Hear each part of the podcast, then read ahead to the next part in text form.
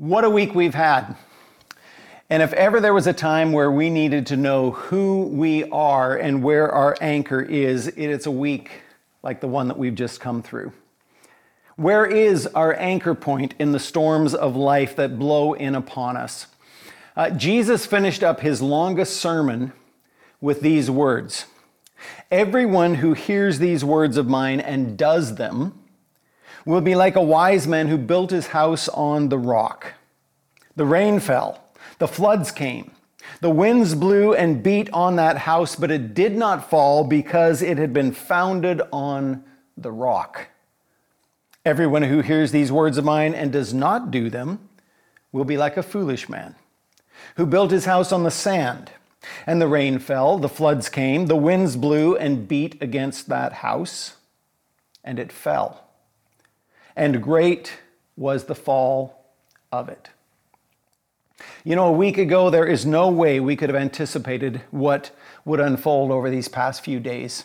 We, of course, heard the weather report that heavy rains were coming, but in the part of the world we live in, a rainforest, that's pretty much our lives from November right through March.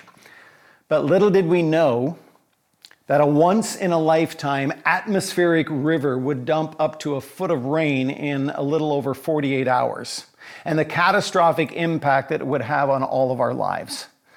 I started to make a list of everything that's happened the roadways and railways washed out, homes and farms flooded. But then I thought, you know what? Why bother? You already know all of this. You've heard all of this. We've been living all of this these last few days.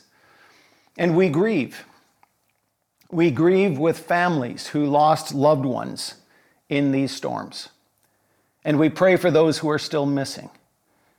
We grieve with farmers who lost livestock and property, knowing that it will take months, maybe years, for them to rebuild their livelihoods.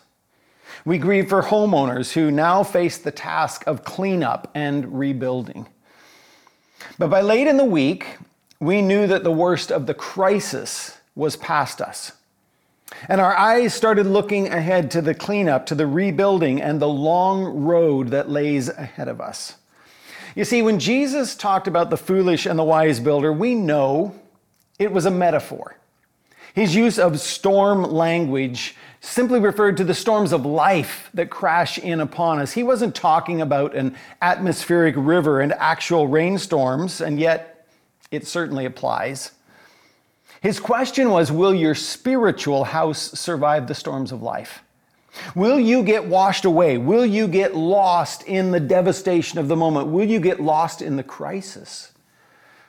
Charles Spurgeon, uh, 150 years ago, wrote these words There have always been, and likely always will be, people who look for the dark side in every situation. They're somehow drawn to the waste places, the wildernesses, the storm clouds. They study them till they know every ruin, every dragon, every owl. His challenge to his congregation was this that in times of crisis, we need to listen to the right voice and we need to return to the right source.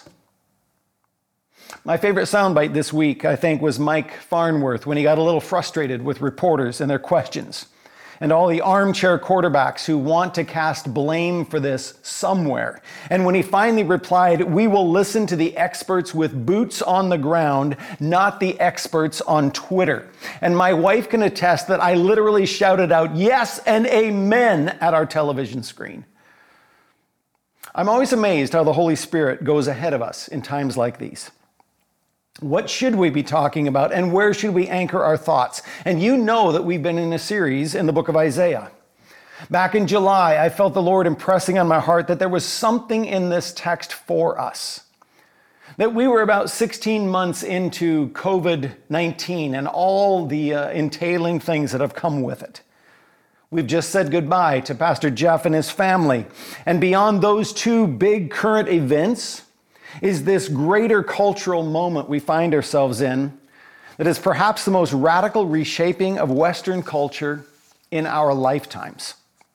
And in the midst of all this, I felt like the Lord was saying, My people need to have their eyes lifted up Behold your God.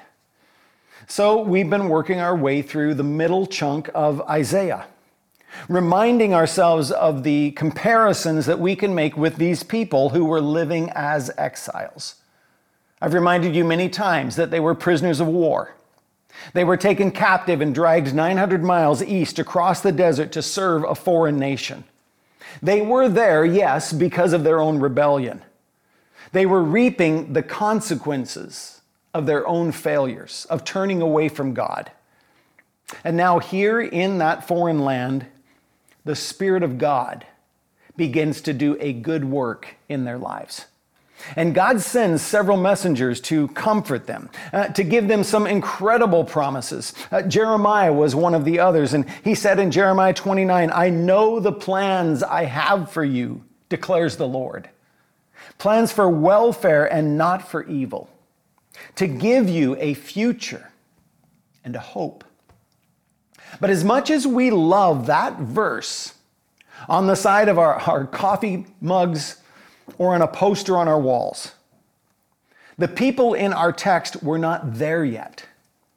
They're still neck deep in the muck and mire of the Babylonian captivity. And so the question, of course, is this how do we maintain hope while still in exile? And here that question gets intensely practical for us. Because we know that the New Testament describes us as exiles and strangers. We're foreigners, aliens, sojourners. We don't really fit in here. In fact, we're not meant to fit in here. We shouldn't be surprised when we feel out of step with the culture around us. But it presses us, doesn't it? Because living as exiles is never easy. The language, the culture, the customs of the world around us. Uh, back in 1982, I left the US as a 17 year old to come up to Canada to go to Bible school, and I got trapped north of the 49th parallel. I had to learn a few things. How to drive in kilometers instead of miles, buying gas in liters instead of gallons, learning to say a instead of huh not understanding why Canadians say sorry for everything. Why is that? Trying to figure out how a constitutional monarchy is different than a federal republic. They're both democratic societies, but very different. Learning to say roof, not roof. Celica instead of celica. A vehicle, not vehicle. Uh, but honestly, the adjustments were really quite minimal because the underlying cultural values of those two nations are so much the same. The New Testament, however, tells us that we won't ever truly fit into this world. That the world and its systems actually will destroy us from the inside out if we allow it. 1 Peter 1, he says, Beloved, I urge you as sojourners and exiles to abstain from the passions of the flesh, which wage war against your soul. Don't get entangled with the world, he says, or it will destroy you. It will eat you alive.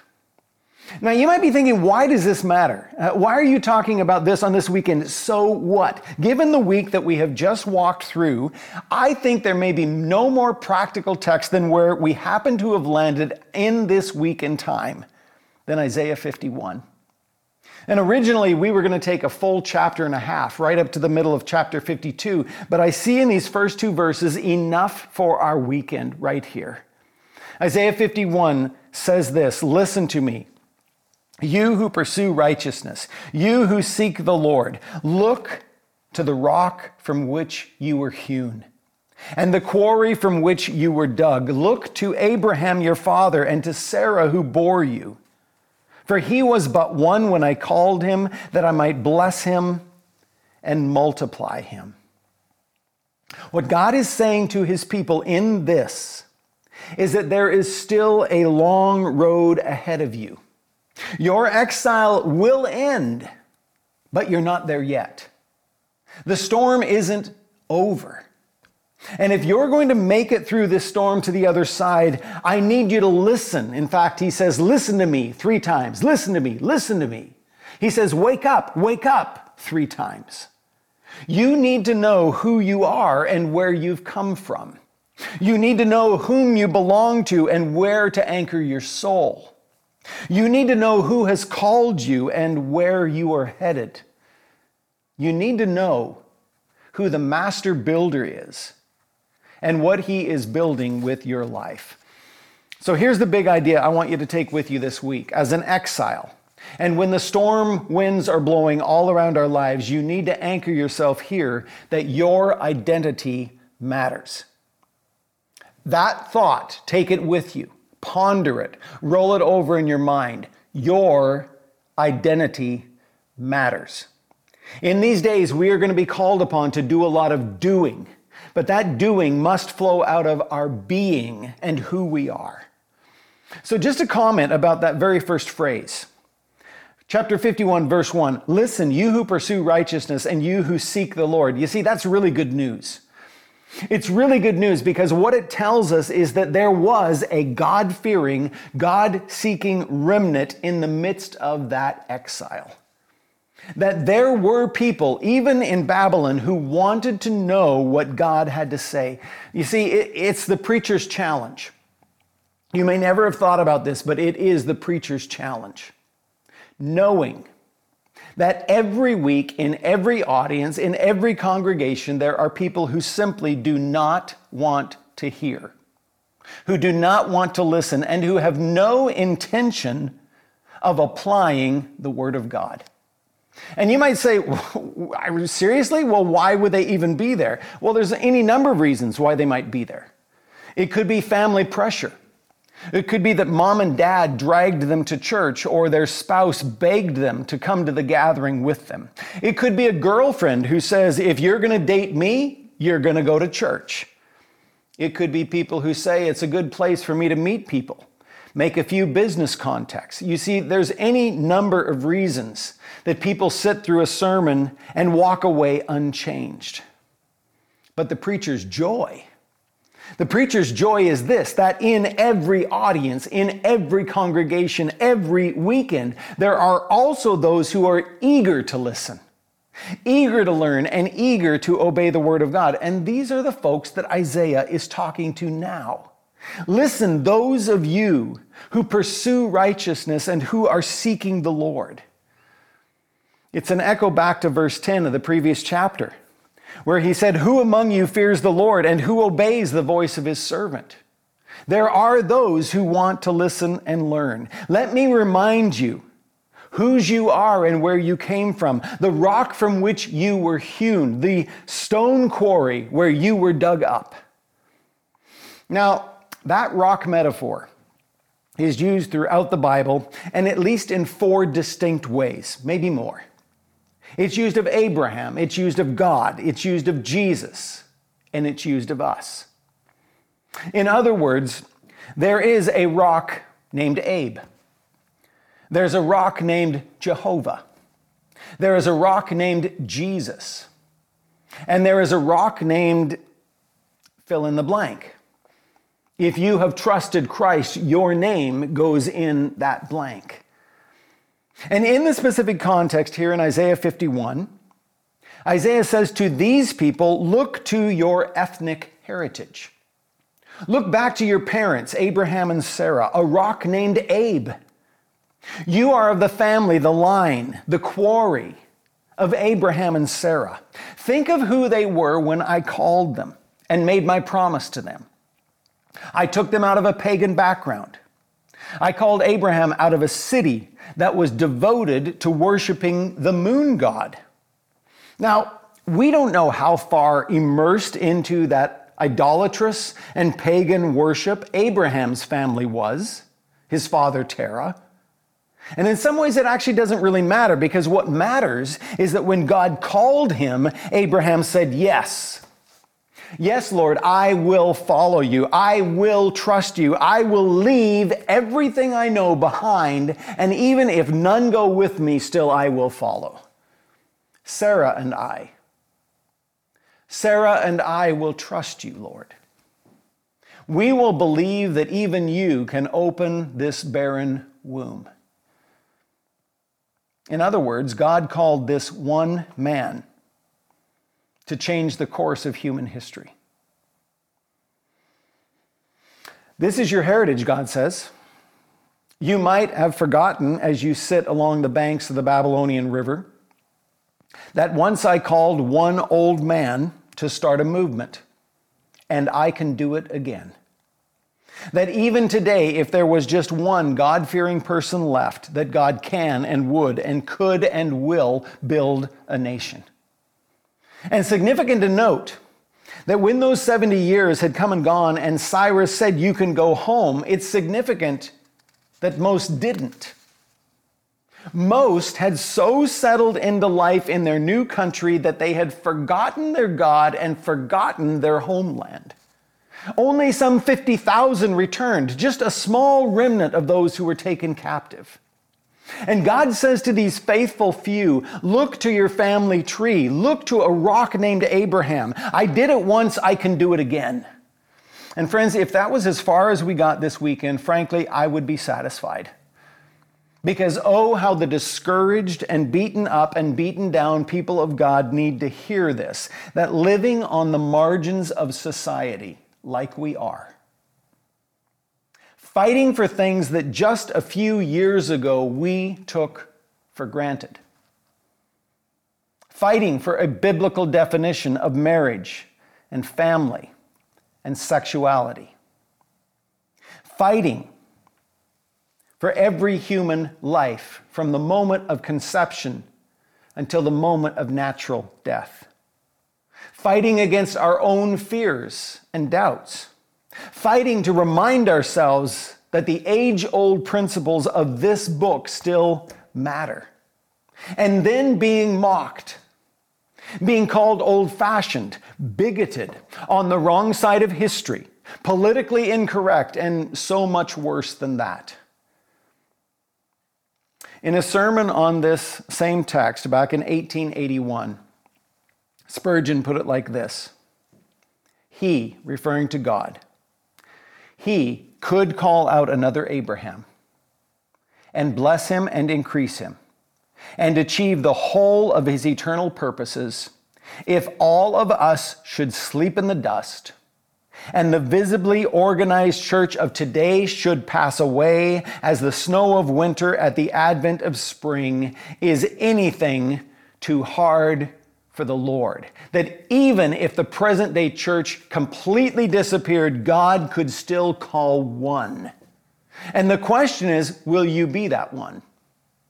Look to the rock from which you were hewn, a rock named Abraham. But secondly, and more importantly, look to a rock named Jehovah. David wrote in Psalm 18 The Lord is my rock and my fortress and my deliverer, my God, my rock, in whom I take refuge, my shield, the horn of my salvation, my stronghold. In Psalm 62, it says, For God alone my soul waits in silence. From him comes my salvation. He alone is my rock and salvation, my fortress. I shall not be greatly shaken. And there are dozens more like it. You see, Jehovah presents himself to his people as the spiritual rock of Gibraltar the bedrock foundation upon which we can build our lives. And it is why he has hammered away at us again and again and over and over through this book. Why would you look to any other God?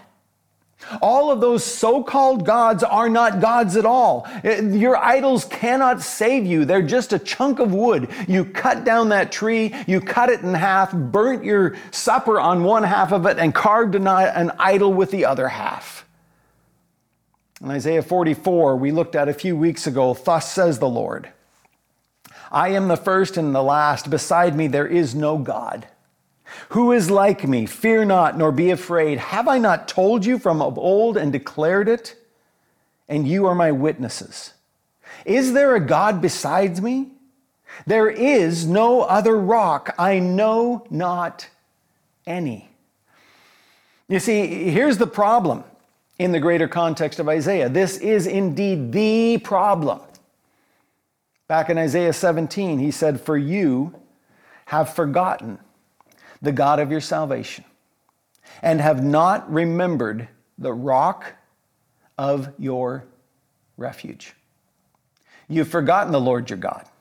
And the Lord says to them, Instead of turning to me, you've turned to every other God the nations around you. You've become worshipers of money and security. You've become worshipers of sex and pleasure. You've become worshipers of power and influence. Instead of drinking from the life giving cistern, the wells of living water that I have for you, you've dug your own muddy cisterns that are diseased and filled with parasites, and you're drinking at those wells. But the day is going to come when the floodwaters will wash over all of your so called idols, and they will fall. And you will be left high and dry and barren and spent. And perhaps then, perhaps there, when you've reached the end of your rope, you will find a cry rising within your heart, Oh God, my rock and my redeemer. And Isaiah 26 anticipates it. It's a party text.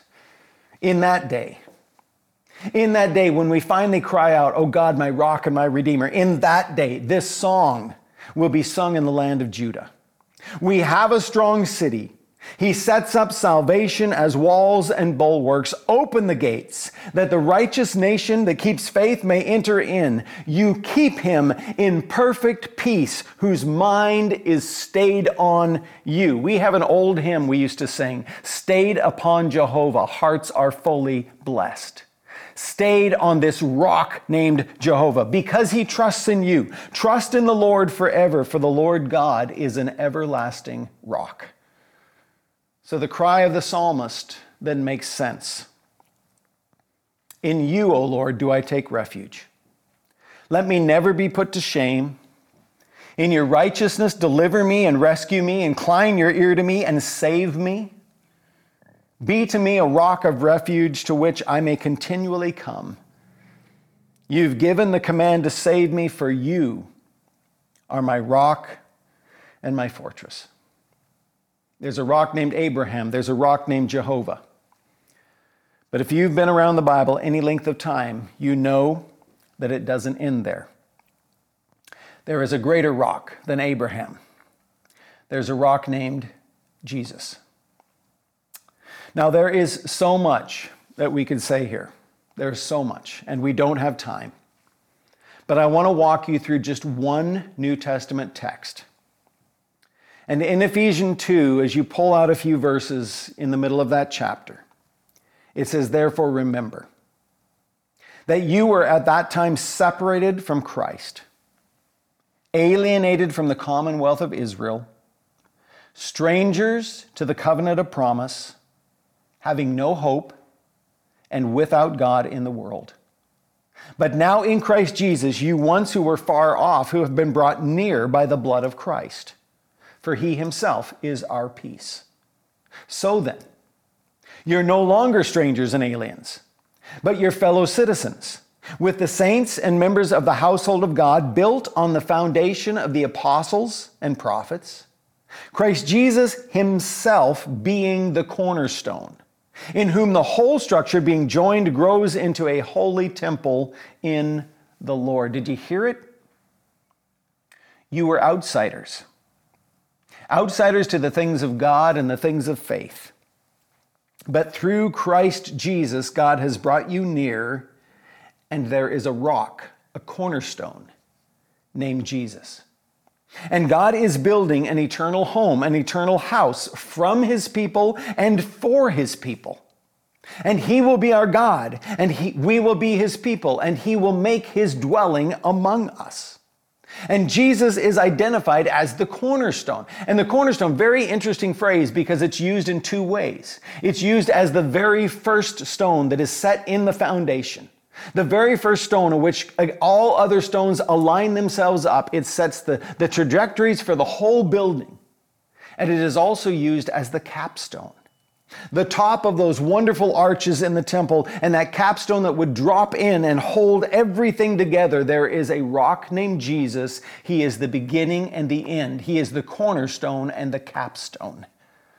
And finally, there is a rock named, and fill in the blank. That if you have trusted Jesus Christ for salvation, there is a rock with your name on it. That longer text in Ephesians 2 that we just read finishes like this In him you also are being built together into a dwelling place for God by his Spirit. Now, if you jump forward to 1 Peter 2, you'll hear an expanded version of that very same thought.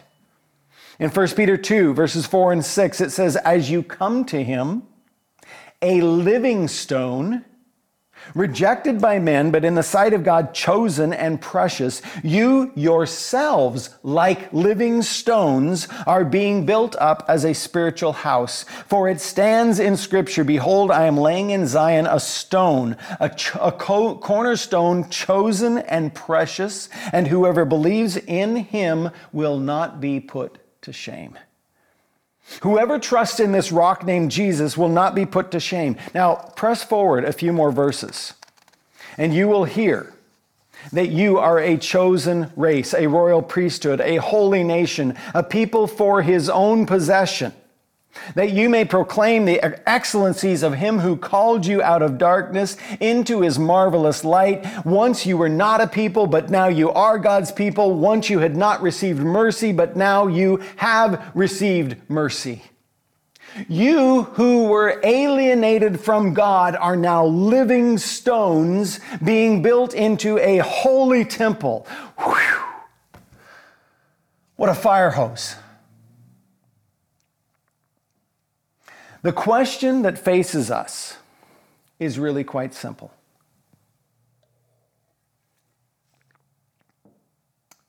When the storms of life begin to rage over us, when you're singing the songs of Zion along the shores of the rivers of Babylon, or when a pandemic closes down our world, or when an atmospheric river releases its fury over our valley, when cancer visits your home, when your child rejects the very faith that you raised them to embrace, when your job is insecure and your economic future looks bleak, when you're single and you wish you were married, or you're married and right now you wish you were single. You've just buried your parents, or worse, you've just buried your child. In short, when all hell breaks loose, what are you made of? Who are you going to listen to? What will be the source of your strength?